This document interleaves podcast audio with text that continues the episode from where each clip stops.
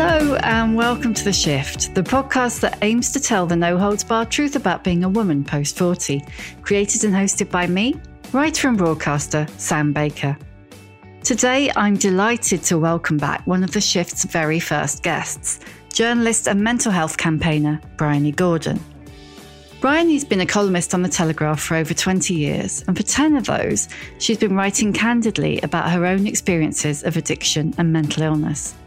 She's the best selling author of Mad Girl and The Wrong Knickers, and in 2016, she founded Mental Health Mates, a global peer support network that encourages people with mental health issues to connect, for which she's won dozens of awards.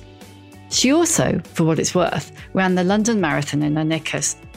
Three years after her first visit to the shift, Bryony is back, older, wiser, apparently, and with a new book, the pertinently titled Mad Woman which discusses her struggles with burnout, binge eating, and, you guessed it, fluctuating hormones.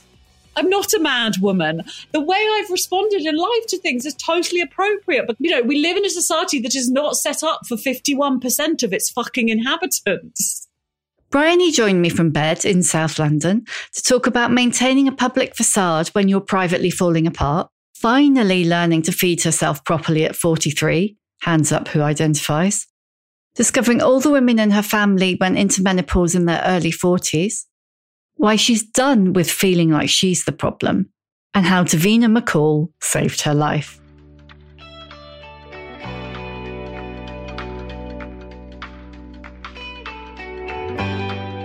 When I was just reading Mad Woman, I was just thinking, do you know what? It never fails to astonish me how much people are achieving from the outside while they're going through all that shit on the inside. Mm. And I just, I just want to say to you that from in, you were going through all of that, but in outside, you were just being Bryony and doing all that work and thank you. You know, just thanks. The stuff that people, you women, pull off publicly every day. Oh, sorry, I didn't mean to upset you for no, no, no, no. You haven't upset me. no, it's nice. It's nice. They're good tears. It's weird, isn't it? Like the effort that women have to put in to just kind of like getting up and existing. Yeah. yeah.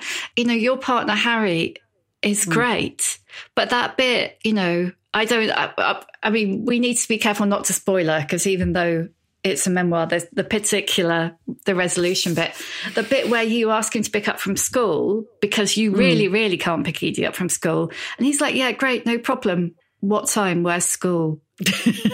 like, how, how old was she then? Like eight or nine or something? I mean, she would have been nine yeah like coming up for 10 so it's it isn't you know i and i but i also like try to take some accountability to that because i do think sometimes i sort of mollycoddle you know like mm. because we're so stuck in those gender stereotypes whereby like even though i try to resist it and i work really hard to there's still some things that i I have to question sometimes whether I like mollycoddling my husband. Like, yeah. what do I get out of it? You know? Yeah, yeah. It's like I've definitely the number of women who I would consider totally on it, who I hear say things like, "Oh, I'll just do it myself because I'll do it right," or mm. you know, "Oh no, I want to cook Christmas lunch," or you know, it's like. Sometimes yeah. you just have to let go. You yeah, just have to let it's, go. It's us, and sometimes, it, but it's so ingrained, isn't it? Right but from, a lot of the time, it's them. yeah, yeah, totally. But totally. sometimes it's us, but most of the time it's them. You know, but like yeah. it's it is what it is. But I think as long as, as long as you're sort of like acknowledging it and noticing it, I think that's the key. I also think, yeah, that thing about like my mum often says to me, Oh, I wish I could clone Harry and, you know, have a version for me. You're so lucky, Bryony. You're so mm. lucky because he like occasionally picks Edie up from school and I don't know, like does some of the parenting that he is responsible for himself. My mum will be listening to this, so I don't want to upset her, but she does she does say, sorry, mum. She does say to me, Oh, you're so lucky with John. And yeah, I am. I am, but but also John John's lucky with you. Totally. You know, that's the thing. Totally. It's that assumption, isn't it? Yeah. Like like my mum will sometimes like I love you know, I love my mum and she'll probably listen to this too, Sam. And she'll be like, um, she'll be like, Oh, poor Harry. Like she'll come around, poor Harry. I'm like, why? What having to put up with you? Or Yeah, like yeah, yeah, like Yeah, oh, yeah. you you won't let him go out to the pub on the lash. I mean, I'm using the word lash. She doesn't use the word lash. No. You know, and I'm like, it's not that I won't let him. It's just that we've got other plans. you know, that he's failed to factor into the to his diary. It's not, you know, I'm not. You know, oh, he needs to unwind. What? Because he's married to me. Like, you know, Yes, yeah. There's a point in, in Mad Woman where you talk quite early on about how the internet likes nothing more than a woman over 16 living her best life. And do you, and you know, from outside, you were really good at that. Oh, like what? Oh, living my best life. Living your best life on Instagram, which is not necessarily the same thing, is it? Well, I think I'm I'm a sort of a fairly upbeat person on Instagram, but I I'm not living my best life in like an Instagram influencery way. Like I am a size 20. I am I don't use filters. I don't necessarily wear makeup that often. I'm not like nothing is very planned on my Instagram. It's all sort of as it comes. So I suppose I live my best life in that I try to show people that uh, you can do things. You can put on a bikini if you're not if you're under a size 16. You can uh, sorry if you're over a size 16. You can still do that. Um, I suppose to try to show that I'm comfortable in my body because by and large I am. You know, so yeah, I I.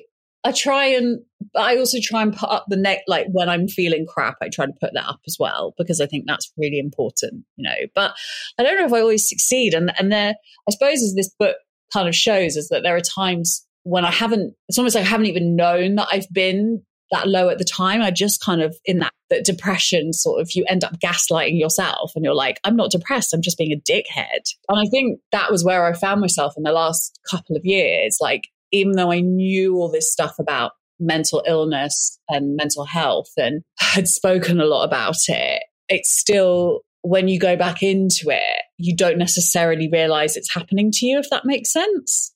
Yeah, totally. I mean, I was really struck by that disconnect between. I mean, I'm always really interested in that kind of disconnect between our public and private selves, but I was really interested in that disconnect between public Bryony, the mental health campaigner, the kind of person that other people turn to for support and help. Meanwhile, you know, inside, it's, I don't want to say falling apart, but you kind of almost were.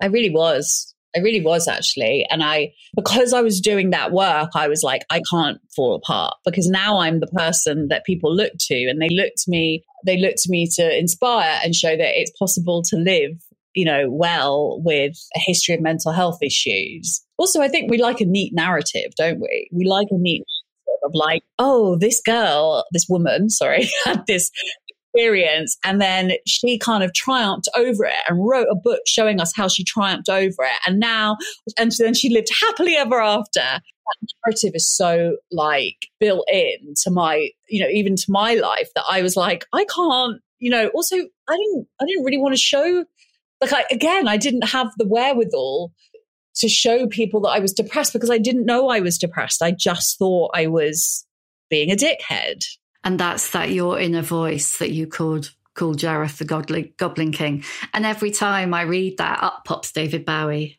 It's like a nice way to keep David Bowie alive.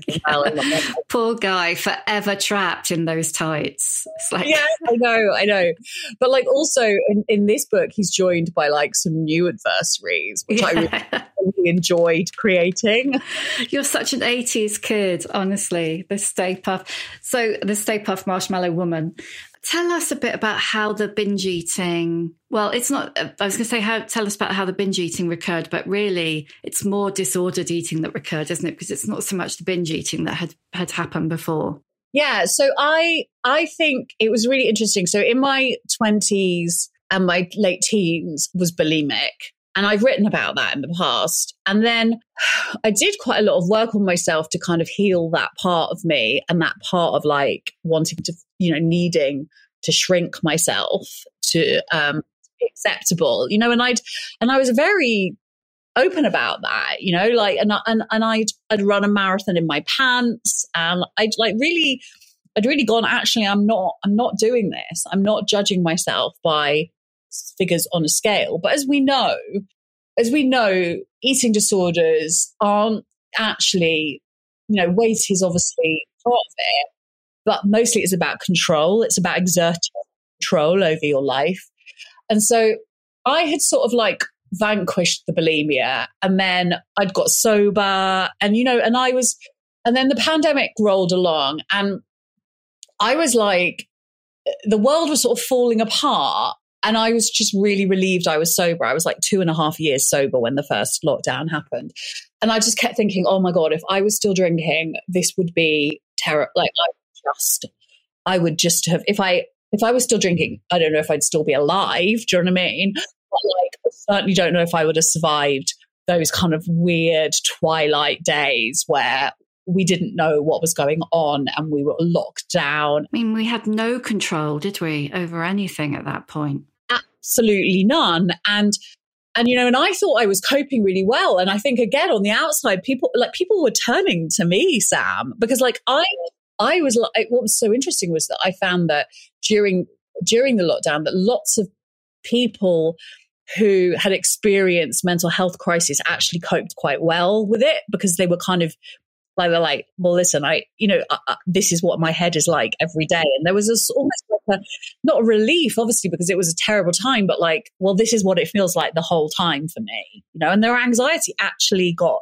you know, got better, for want of a better word, you know, and I certainly experienced that where because I'd been through some crises before in my life where I'd had breakdowns and I'd ended up in rehab and I'd been public about it, people were like coming to me. The way I was sort of coping with it was I was I, I found, I, and I can't even like pinpoint, I couldn't tell you like an exact date that it happened, but I was like eating. I was like over eating and I was very specifically overeating in the dead of night. And so it really had that sort of like ring of it it sort of reminded me of the last days of my drinking in a way. And because it was so like it was like I was eating like raw sausages. So there was the kind of the shame of the eating more than I was like physically comfortable with, but just unable to stop. Like just more, more, more. But then there was like the added shame. I was like, most people when they like comfort eat, you know, and like this was this was beyond comfort eating. Do you mm. know what I mean? Mm. Mm, no, it was discomfort eating. That phrase was doing a lot of heavy lifting, you know. I was like, yeah, they they like they're like chocolate or whatever, but I was I was like, it was cooking chorizo. It was those cooking chorizo sausages. I, I don't want to make light of it, but I'm sorry. How middle class of you to be like binge eating chorizo? No, I know, but they were like they were like not. They were like no, they're uncooked, so it's not no, nice. Like Sainsbury's cooking. No, they weren't like they were like yeah, no, it was quite middle class, but like I've always had and it sort of suddenly sprung to me. I suddenly remembered, and this was like something that I had not thought about. I was like eight or nine. I suddenly remembered that when I was a child, I would eat, secretly eat uh, the, the, packets of Herta Frankfurters that my mum would buy and keep in the fridge. And it was like this whole and I suddenly was like, oh my God. And I used to like hide the packets in my room. And it was like this thing. And I almost can like feel like I, I can like taste them, you know? This all kind of came up. And I, and I realized then at the eating and i was the weird thing was it was in tandem i was like researching this book called no such thing as normal which was all about it was all about sort of all of the things I've learned about mental wellness from mental illness. And I was interviewing a lot of experts in the field to sort of try and uh, create a sort of you know information on how to access mental health care. Anyway and i was interviewing this expert in eating disorders and she started talking about binge eating disorder and how it had actually more people suffered from it bulimia and anorexia combined and it was actually the most common eating disorder uh, and yet it never really gets acknowledged. And she was like, Can you, you know, it would be great if you could acknowledge this in the book. And I had this moment where I was like, Oh my God, that's what is happening. Like, this is what I'm experiencing. And I thought that because I wasn't purging, that somehow made it okay. But it didn't. It was like, really painful and really shameful and really and had sort of similar it made me feel similar to how I had had done when I was like drinking the kind of hangovers almost the next day. Which is almost like you put you eat so much you poison your body just the same with, as with drinking isn't it? Why do you think you were trying to harm yourself or do you think was it about in the way that anorexia can be about control were you transferring your urge for alcohol into food? Do you think, or was it was it different? I think it was like perhaps. I mean, you know, I certainly wouldn't be the first person to get sober to cross addict. No, of course. I'm thinking back now, you know, like I'm nearly seven years sober now. And, and so when this. Well done. Thanks. Food, I think, is, you know, I, I forget, we forget that we can use food as a drug, basically.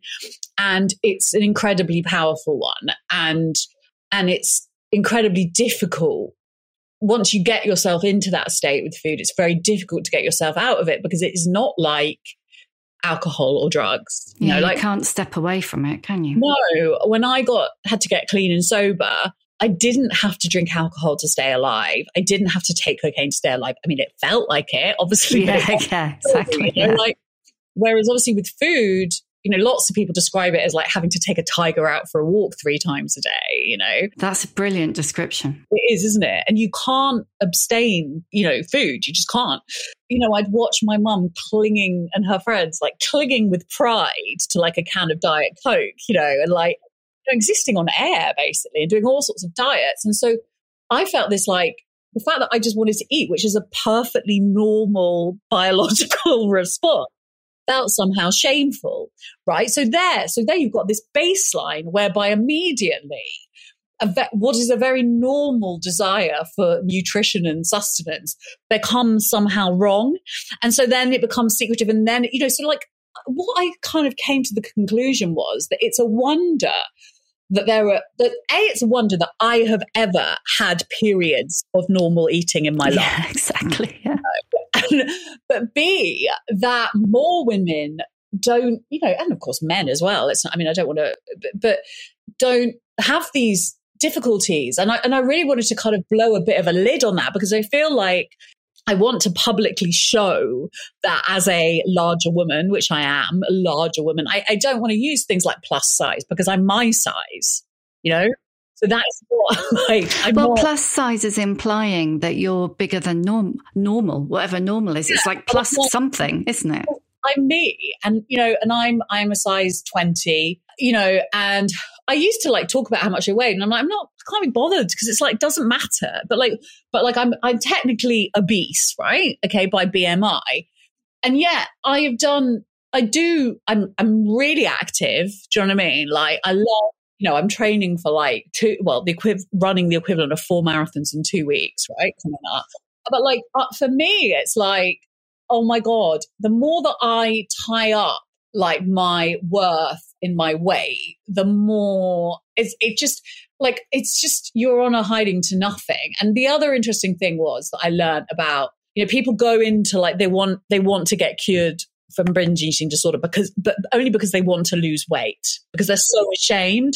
And actually, if you go into anything with that thing of like, I'm doing this because I want to lose weight, it's never going to, because it's in a place of self loathing. It's from a place of self loathing. Do you think you ever knew how to eat normally, whatever normal is? Because I'm not sure I did.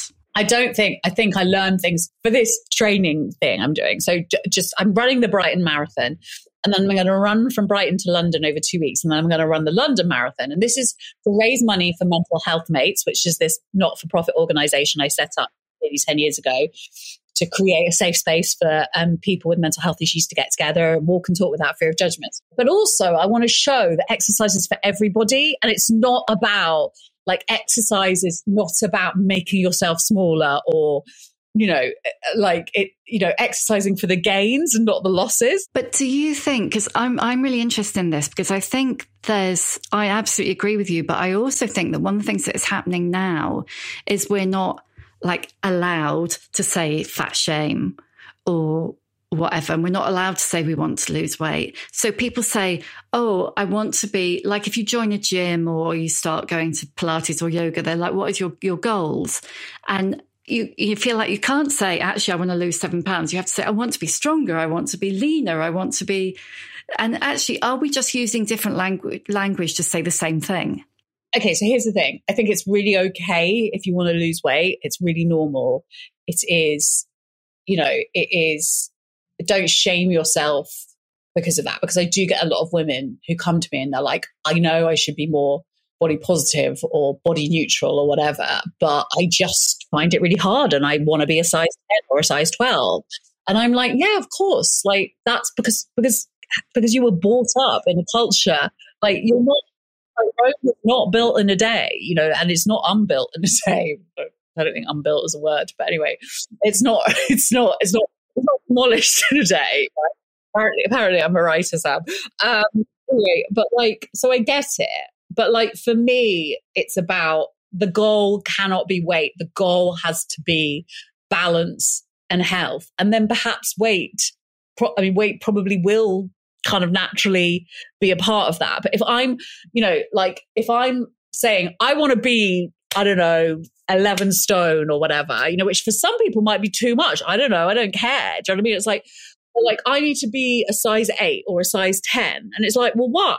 Why do you need to be that? Like you might, might not naturally be that. You know, you just said, I want to lose seven pounds. But why? What what will what will losing seven pounds do it? Because I, know this because what I was about to say is I've got this proper nutritionist now who is you know she's a she's she she she she trains the team GB women's hockey team right? And it is blowing my mind because she's like you have to eat this. You have to eat carbs before you go for a long run before and you know like I'm eating more carbs than I've ever eaten in my life. And she's like you know and there's so much misinformation. Like you could probably lose seven pounds in two days of water weight if we you know if we put you on ridiculous. Like, you know, if you want to lose seven pounds, fine, lose seven pounds.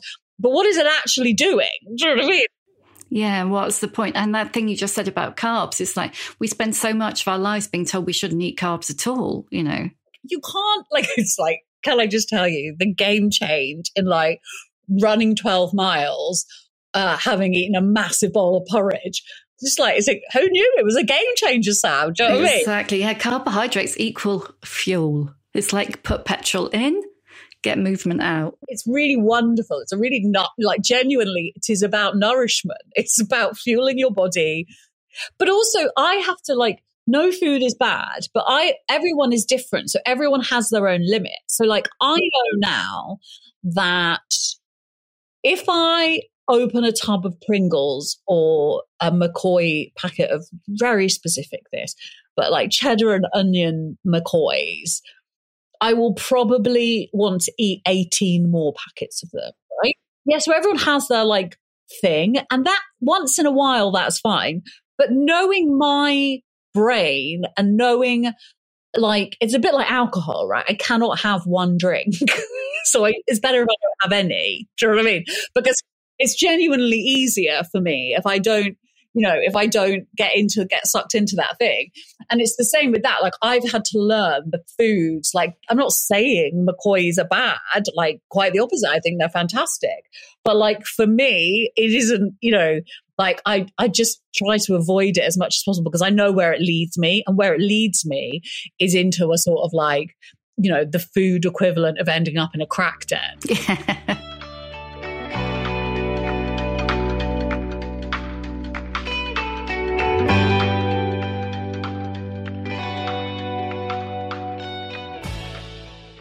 the other thing that interests me about the binge eating is that a thing that came up, in fact, again and again when I was researching the shift, and I, I've seen it a lot since, is the way that, you know, eating disorders tend to rear their heads in puberty and then they rear their heads again in perimenopause.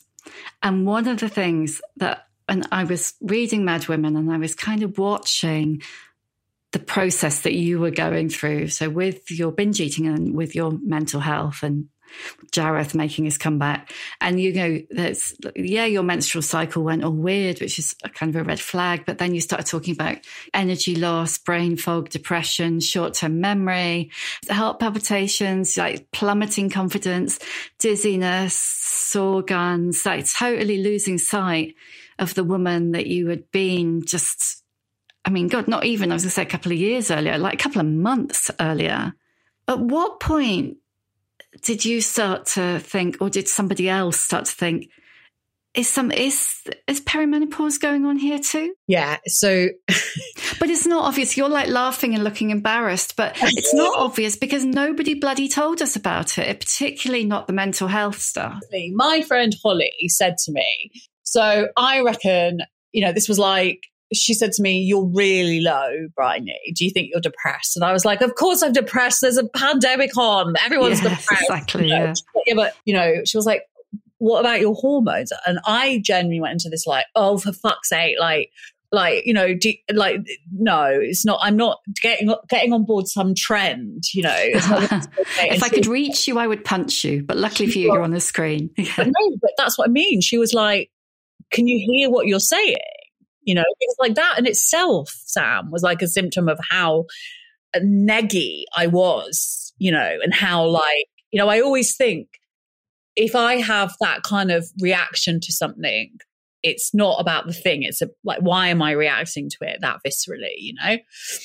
And, but it was also because I was just, I was really low. I was really depressed. I was just, I couldn't accept that you know, I was like, it's just I'm a faulty human being. Do you know what I mean? I couldn't accept that it was like, so I don't, you know, so that was what I said. And I'm only being honest, you know. And I called up my mum and I was like, Mum, when did you go through menopause? And she was just like, How dare you talk to me about such a thing? Like, yeah. she was like, I didn't go through menopause. I'm like, What? You're still having periods? And she was like, I don't want to talk about this. And I put the phone down. Oh, bless. And then, you know, and then she called me back, uh, uh you know, a while later and she was like, Listen, about this menopause thing. I had your brother at 40 and then never had a period again. She's probably not going to thank me for like giving her whole gynecological menstrual history. Yeah. And she was like, and your grandmother went through it in her early 40s. And, you know, and I've heard, heard news that other women in our family. And I was like, what the fuck? Like, yeah. Could so, have given me like a little heads up. you know, it was almost like I was like, we didn't go through that in our day, you know. And I, and I do think also, I think you know, to be fair to my mum, I don't think it caused her any problems whatsoever. So it was like, why would she? You know. So I think you know, but anyway, so I was like, oh, so I went to a doctor and they, yeah. And how did that work out for you? Well, spoiler alert. I mean, it's genuinely transformational. I mean, they did all the tests. They implied that like the rock had more estrogen in him than I did, you know. So this wasn't your first visit though. This wasn't because didn't you go first to the GP who just told you you needed to lose weight? Yeah.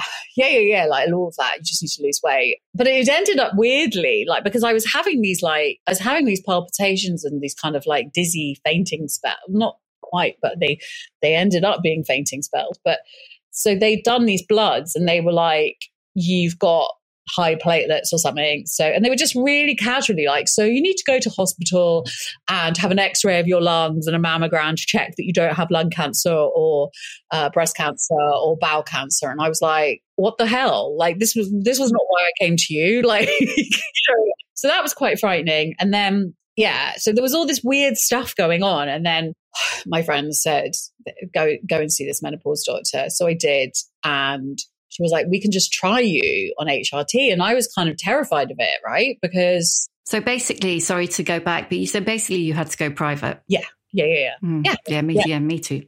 Yeah. Yeah, I did. And she said, let's try some HRT. And I was terrified because obviously I'd also come of age hearing about all that sort of all the breast know, cancer stuff. Yeah. That, anyway, she said, "Look, we can just try it, and if it makes a difference, you should be you should have reasonable levels of HR of, uh, of estrogen in your body anyway, because you're 41. So it's not, you know." Anyway, she said it might take a while to notice the difference, and I started on it, and no word of a lie, within three days, it was like I was me again. You have a progesterone intolerance, don't you? Which is a thing that I'm not sure what percentage of women have it. It's quite a small number, isn't it? Like but, one in 20 or something. Mm, big enough number, yeah.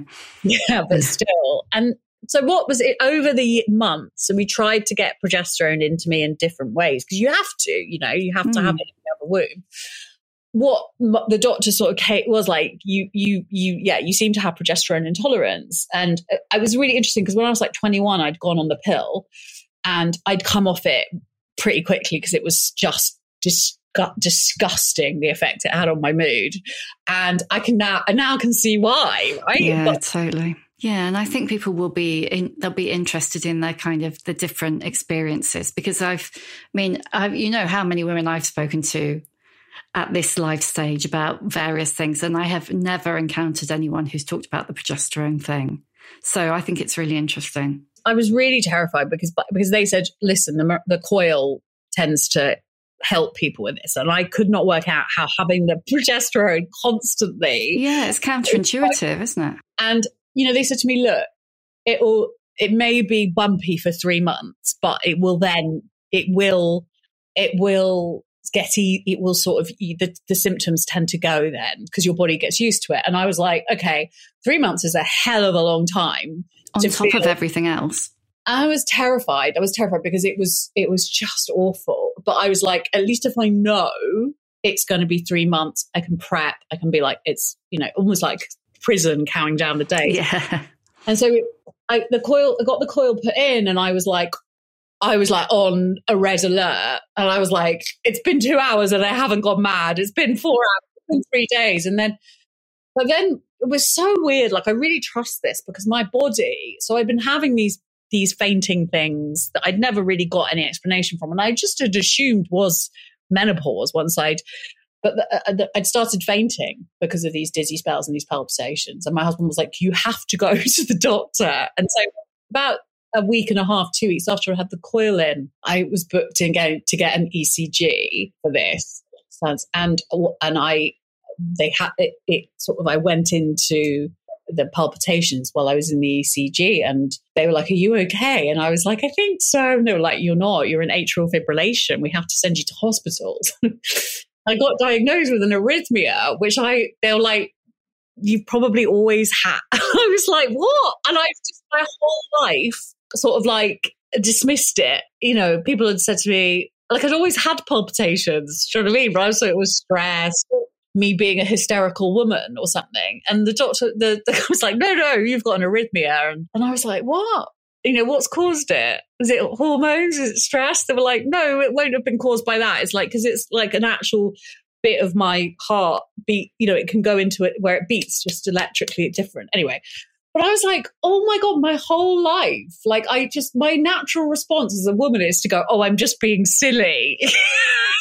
like all of this stuff I really believe happened at the same time for me to go, enough, enough, enough. Like I'm not taking myself seriously. I'm not a mad woman. The way I've responded in life to things is totally appropriate. But, you know, we live in a society that is not set up for 51% of its fucking inhabitants. No, I know. I know. And menopause is like, I think so many things happen around menopause that really make you, it's like the blinkers fall off in a way. You stop, you've been trying to fit yourself into the boxes that have been provided for you. Well, this is how I felt for years and years. And then all of a sudden you get to menopause. You know what the fucking hell is going on. You can't get any help, or you can only get help if you can afford to pay for it. And then you get through it and you're like, I'm not putting up with that shit anymore there's a sort of witchy magic to it, I think. Like, I do think that the stuff it brings up is like your body or your brain saying, are you going to deal with this now? Because, you know, and you like, you can't keep, you cannot, as you say, like keep trying to fit yourself in this box that has not been in any way, like no one who has carved this box has even considered your existence. So why the fuck are you trying to bend yourself into all sorts of different ways try and squeeze into it and please the person that carved it because like they don't give a shit about you.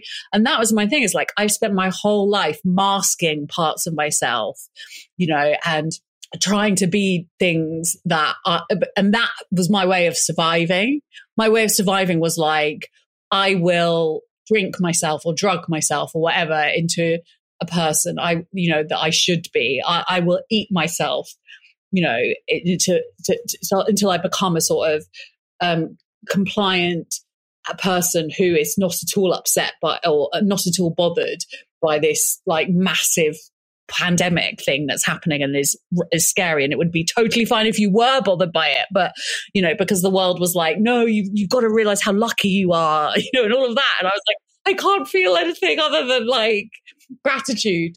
You know, like my whole life has been about trying to kind of pe- uh, people please, really, people please, and to what end? You know, to the end, it's you know it lands me in rehab or it lands me in hospital with a having to get to the point where they're like you've got a heart condition. It's actually i'm not mad. I'm i'm i'm perfectly i'm i'm responding perfectly appropriately to the world.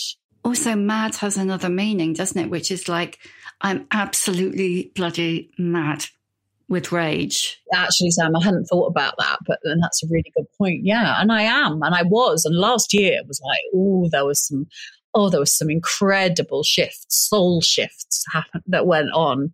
You know that I, I was like, not, not doing it anymore, not like, no, no longer, not doing this. And it's really interesting actually because the second half of the year when I was writing this book, I sort of went back into that headspace a bit because writing a book, writing a book is a bit like method acting. I think. Imagine, I don't know. I'm, I'm not an actor, but you, know, you go back into it. And so I got to like Christmas and I was like, what right have I to write this book? This is this is all like I'm I'm a terrible human. I'm a piece of shit. This book is going to fail it's my career's over. And I was like, oh, hi, Bryony, there we go again. like, also, you know what, Sam? I've got to the point where I'm like, okay, if it does quote unquote fail or whatever, fine. What does fail even mean? Says who? By whose standards? Well, this is the thing. I was like, I'm just not, that's why I was like, oh, look, there I go again. Like, try to dance to the beat of someone else's drum. And I'm like, just, I'm doing my best. I'm doing my best. I'm doing my best. And that's it. That's it really. So that's fine. It's all good. I mean, it's good. Like it's, it's good enough. Also, this whole process for me has been a bit like, well, yeah, I am actually a bit bad sometimes. And you know what? That's fucking fine because I'm a human, you know, like, and I don't want to live up to these ridiculous standards, which are like, which are like, I have to be perfect. Like, no, I don't. No, I don't. You know, it's like the closest thing you can get to perfection is like embracing your flaws, you know? And I hope that's what I've done with Mad Woman. And I just, you know, it was even like accepting that, like, even OCD, even Jareth, he was there. sound completely mad, words, but like, uh, you know that wasn't OCD was like a create something my brain created to try and protect me when I was a child and sort of lovingly, I think it's all, you know, I heard this phrase like in psychotherapy, it's like integrating every part of you as opposed to dismissing the parts that we don't like. Like, i'm wish to get rid of them. It's like, actually, no, being like at one and comfortable with those parts, you know, and I'm still, you know, can get obsessive and low and think I'm being a dickhead or, you know, obsess over why someone hasn't replied to a message or something or, you know, and like literally all of that stuff. And that's okay because it's just like, it's life, you know, it's a life. And like, I heard this yesterday. Someone said, you know, life is full of roses and life is full of thorns. Some of us just find it really hard to accept the thorns. I feel like I'm one of those people. And that's okay. So I'm just like, oh yeah, here's some thorns. Oh, I'm not that great with them, but that's okay. I will just learn to kind of like, they might prick my skin, but I won't die because of the thorns, you know? Yeah, the thorns aren't personal. They haven't come for you. No. They haven't no. come for Bryony. No, I have to. I have to remember that. Like, I, I don't know about you, Sam, but I can take things deeply personally. Mm.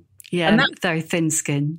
That was definitely one of the first kind of like symptoms, I think, of perimenopause for me. But I'm kind of through it now, you know, like I, I haven't had a period for a year, I don't think. Yeah, I'm like really grateful. And like my friends who are my age are like, oh, I'm feeling a bit low. Do you think? And I'm like, yes, I do think. Whatever you're about to say, yes, I do think it. Good. I'm glad. The Bryony that was on the shift when the shift first started. Um, and the Bryony that I'd always known was like, I wouldn't say cynical was your middle name, but you were a bit like if anybody had done, had, even like waved a self, and I say I'm the same, okay. But if anybody had waved a self help book, even in your vague vicinity, you'd have gone, take your woo and shove it up your woo. And here you are, like fully embracing the woo woo. And in fact, do you know what? So many midlife women who suddenly find themselves doing it. Tell me about that because I literally can't imagine you binging on self help books. Binging is maybe not the right word in this conversation, but you know what I mean. Yeah, yeah. I, I definitely felt like, okay, so here's another thing I'm in recovery from. So, like, I think because I'm a journalist, right? And I spent my entire professional career on newspapers, right? Very, you have to be very fucking cynical to work on a news, work in journalism. And, and that's important. it's right. You know, it's right that political reporters, news reporters are cynical to hold people in positions of power to account. But it's kind of not what I do, but like, like it rubbed off on me. So there's a kind of principle in 12 step fellowships where it's like, you've got to be open minded. Being cynical is also kind of being quite closed off.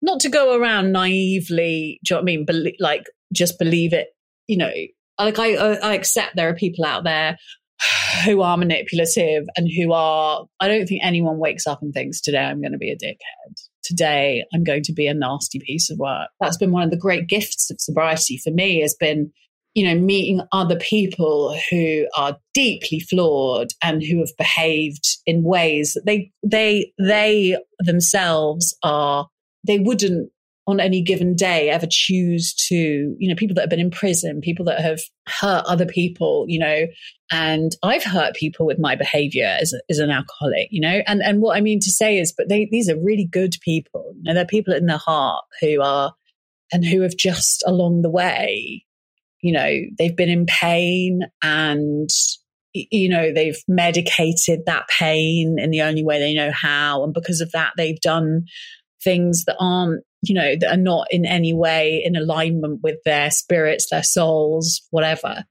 So anyway, it's a very long-winded set, way of saying like my judgments about things have become like I'm much less judgmental. So self-help, I was like, it's rubbish.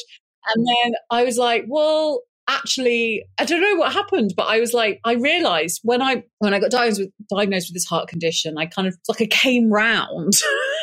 and I was like, I was like, I realize I have to, like, it's a matter of life and death almost that I have to look after myself. And I have to almost like my brain has become kind of quite poisoned by depression, by low mood, by negativity or whatever.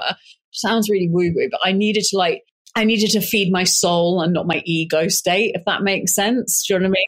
I was in like hyper vigilance. I was terrified and I needed to really take myself out of that. And the way that I started to do that was by reading loads of self help books and doing loads of quite woo woo things. And I love it. It's helped me. And, but it's also just helped me understand that I am part of something much, much bigger. You know, at the moment, I'm like rereading Louise Hay like once a month. You know, oh my god! And I bet you wouldn't have touched Louise Hay with a barge pole, would you? And there are still, listen, there are still there are still bits of Louise Hay where I'm like, I'm afraid on this point we have to, you know, we all her stuff about disease being disease. I, am afraid I'm like on this point we have I have to, you know, go off in a different direction from you, Louise. But a lot of the stuff about where she says like think good thoughts about yourself, where she says, you know, tell yourself I approve of myself 400 times a day, and I'm like, what? I can't do that. And she's like, well, you tell yourself 400 times a day that you can't do things, so you can. You know, like you can do that. That's such a good point. You can give yourself negative messages that many times, but saying I approve of myself just feels yeah, like like, ridiculous. Just try, just try, it. Just see how it works out for you. Just so do you do that? I do, yeah. When I'm doing like exercise or CrossFit or something, or I'm like, I don't like this, I'm like, I love and approve myself. I love and approve myself. Right, I'm going to ask you the questions I always ask. Okay, great. And That's you've asked these before, so afterwards I'm going to check and see how different your answers were this time. Okay. So, uh, what is your emotional age? 43. Do you feel like that's a change? Yes, absolutely. I do too. I'm a capable woman. my age, you know, like it can be like sometimes I love to be like a joyous little one year old, sort of having fun with my family that's that's that's in a good way, not tantrumy. Yeah. Give us a book recommendation. Women Who Run with the Wolves, or I loved, is it Hagitude by. Oh, yeah, Sharon Blackie. Loved that book. She's yeah. been on. And you know what? When I was reading your book, I was going to recommend Sharon Blackie's books to you Because I was thinking, if you love women who run with the wolves, I can't imagine that you wouldn't love Hagitude and I, When read- Women Rose Rooted. yeah, I haven't read When Women Rose Rooted, but uh, loved Hagitude. Brilliant. Uh, what advice would you give younger women? You don't need my advice. You got it. You just on. You just get out there and uh, yeah, you don't need my advice. Who is your old bird role model? I love Dawn French. She's very cool, isn't she? Yeah. She's Uh, one of my fantasy podcast guests. Oh yeah, totally. I mean, Michelle Obama. She's not. I mean, she just turned sixty, didn't she? Yeah, she's not old. She's just older than you, which is all that matters, really. And I love Denise Welch. Oh, really? She's my like, you know, sober uh inspo. Your sober old bird role model. Yeah, yeah. Uh, what's your superpower? Uh, my superpower is making people feel better. That's nice. And last one, how many fucks do you give? I, I'm, I still give quite a lot of fucks, and that's okay. We're working on the, you know, like hopefully, hopefully I've got another like 43 years in me, Sam. So like, what am I going to work on for those 43 years? It has to be fucks I give.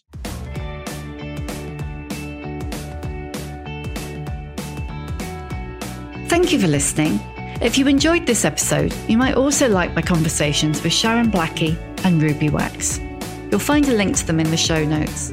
You can hear a new episode of The Shift each Tuesday, wherever you get your podcasts. If you like what you hear, please do rate, review, and follow, because it really does help other people find us. If you'd like more of The Shift in your life, head over to theshiftwithsambaker.substack.com and sign up for weekly newsletters, podcast extras, and more.